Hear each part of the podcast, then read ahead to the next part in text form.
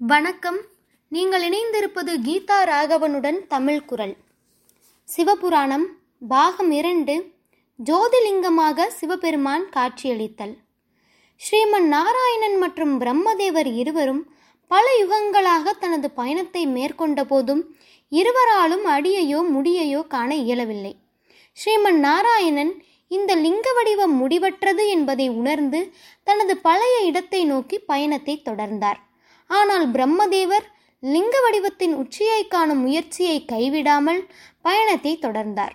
ஒரு சில கால இடைவேளையில் லிங்க வடிவத்தின் உச்சியிலிருந்து தாளம்பூ வருவதை பிரம்மதேவர் கண்டார். பிரம்மதேவர் தாழம்பூவின் அருகில் சென்று லிங்கத்தின் உச்சியை அடைய இன்னும் எவ்வளவு காலம் பிரயாணம் மேற்கொள்ள வேண்டும் என வினவினார். அதற்கு தாழம்பூ இன்னும் பல கோடி யுகங்கள் கடந்து செல்ல வேண்டும் என்று கூறியது. இதை கேட்ட பிரம்மதேவர் மலைப்புற்று இனியும் பல கோடி ஆண்டுகள் பயணம் செய்ய வேண்டுமா என யோசித்தார். சிறிது நேர சிந்தனைக்கு பின் தாழம்பூவிடம் ஒரு உபயம் வேண்டும் என பிரம்மதேவர் வேண்டினார். பிரம்மதேவரின் வேண்டுகோளை ஏற்று வேண்டிய உதவியை அளிப்பதாக தாழம்பூ வாக்குறுதி கொடுத்தது. பிரம்மதேவரும் தாழம்பூவும் பயணத்தை ஆரம்பித்த இடத்திற்கு செல்ல பயணம் மேற்கொண்டனர். ஆனால் இவர்கள் இருவரும் சர்வமும் உணர்ந்த பரம்பொருள் இவை அனைத்தையும் கண்டுகொண்டுள்ளார் என்பதை மறந்தனர். இறுதியாக ஸ்ரீமன் நாராயணன் இருக்கும் இடத்தை அடைந்த பிரம்மதேவர் நாராயணனிடம் தான் லிங்கத்தின் முடியை கண்டதாகவும் அதற்கு இந்த தாழம்பூவே சாட்சி எனவும் கூறினார். தாழம்பூவும் பிரம்மாவின் கொடுத்த வாக்குறுதிக்கு இணங்கி ஆமாம் பிரம்மதேவர் லிங்கத்தின் முடியை கண்டதாக பொய் சாட்சி கூறியது. தாழம்பு உரைப்பது பொய் என அசிரியரி சினத்துடன் உரைத்தது. லிங்கத்திலிருந்து வந்த அசிரியரியை கேட்ட பிரம்மதேவர் அதிர்ந்து போனார். அப்போது ஸ்ரீமன் நாராயணன் என்ன நிகழ்ந்தது என அறியாமல் நின்றார். பின்பு பிரபஞ்சத்தின் ஜோதி லிங்கமானது சிவபெருமானாக காட்சியளித்தார். ஆனால் சிவபெருமானை காண இயலாத வகையில் ஒளியானது பிரகாசித்தது. மீண்டும் இருவரும் சிவபெருமானை வணங்க ஒளியின் பிரகாசம் குறைந்து அவர்களுக்கு பரிபூரணமாக சிவபெருமான் காட்சியளித்தார். காட்சியளித்த சிவபெருமான் பிரம்மாவை நோக்கி நீர் செய்தது தவறு என உரைத்தார். செய்த தவறுக்காக நீர் படைக்கும் சிருஷ்டியில் உனக்கு கோவில் இல்லாமல் போகவும் பொய் சாட்சி சொன்ன தாழம்பூ பூஜைக்கு பயன்படாமல் போகட்டும் எனவும் சபித்துவிட்டார். விட்டார் தான் செய்த தவறை உணர்ந்த பிரம்மதேவர் சிவனிடம் மன்னிக்கும்படி வேண்டி அருளினார். சினம் கொண்ட சிவபெருமான் செய்த தவறை உணர்ந்த பிரம்மதேவரை மன்னித்தருளினார். பின் இருவரும் சிவனை வணங்கி நின்றனர். அப்போது சிவபெருமான் திருமாலை காக்கும் தெய்வமாகவும் பிரம்மாவை படைக்கும் தெய்வமாகவும் இருக்க அருள் புரிந்தார். மேலும் திருமால் சிவபெருமானிடம் பிரபஞ்ச உபதேசம் செய்தருள வேண்டும் என வேண்டினார். சிவபெருமானும் அவரின் வேண்டுதலை ஏற்று உபதேசம் செய்தார். சிவபெருமான் அருளிய உபதேசங்களிலிருந்து திருமால் மந்திரத்தையும் அதை கடைபிடிக்கும் முறைகள் யாவையும் கற்றுணர்ந்தார்.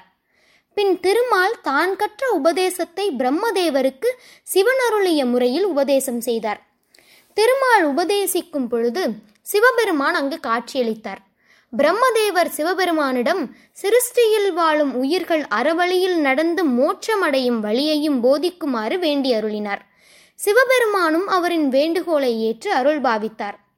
அடியும் முடியுமின்றி முடிவற்றதாக உள்ள லிங்க வடிவத்தை வழிபட்டால் வாழும் வாழ்க்கையில் எது உண்மையான அன்பு என்று எதில் எல்லா வகையான நிம்மதிகளும் உள்ளன என்பதை அறிந்து பிறவிகளின் உன்னத நிலையான பிறவா நிலையை அடைவார்கள் என்று ஞானவழியை போதித்தார். படைப்பு கடவுளான பிரம்மா உயிர்களை கா படைக்கத் தொடங்கினார். அந்த உயிர்கள் உயிர் வாழ தேவையான உயிர் வாயுவை அளிக்குமாறு திருமாலிடம் பிரம்மா வேண்டினார். பிரம்மாவின் வேண்டுகோளுக்கு இணங்கி அவர் உயிர் வாயுவை அளித்தார். உயிர்கள் வாழ்வதற்கான இடத்தையும் பிரம்மாவின் வேண்டுகோளுக்கு இணங்கி அண்டம் மற்றும் நிலப்பரப்புகளையும் படைத்தார். திருமால் படைத்த நிலப்பரப்பில் திருமால் அருளால் உயிர்கள் தோன்ற ஆரம்பித்தன. பிரம்மா படைப்பு தொழிலை தொடங்கினார். படைப்பு தொழில் அவருக்கு உதவும் வகையில் பிள்ளைகளை உண்டாக்கினார். ஆனால் அவர்களால் எந்தவித பயனும் இல்லாததால் மனம் சோர்ந்தார். அவ்வேளையில் சிவபெருமான் அங்கு தோன்றி அவரின் சோகத்திற்கான காரணத்தை அறிந்து அந்த குறையை நிவர்த்தி செய்வதாகவும் கூறி மறைந்தார். சிவனின் அருளால் அவர் எண்ணியவாறு பிரஜபாதிகளை படைத்தார். பிரஜபாதிகள் என்பவர்கள் பிரம்மாவால் படைப்புத் தொழிலுக்கு உதவியாக இருக்கும் வகையில் படைக்கப்பட்டவர்கள். பிரம்மதேவர் மொத்தம் பத்து பிரஜபாதிகளை தோற்றுவித்தார். மரீசி அத்திர அங்கிரசர் புலஸ்தியர் புழகர் திருது வசிஷ்டர் தக்கன் பிருகு நாரதர் போன்றவர்கள் பிரம்மாவால் படைக்கப்பட்டவர்கள். பின்பு சப்த ரிஷிகளை தோற்றுவித்தார். அதன்பின் உயிரினங்கள் மற்றும் மானிடர்கள் தோற்றுவிக்கப்பட்டனர். ரிஷிகளின் தோற்றத்திற்கு பின் அவர்களால் தேவர்களும் அரசர்களும் படைக்கப்பட்டனர். சிவபெருமானின் திருவிளையாடல்கள் தொடரும்.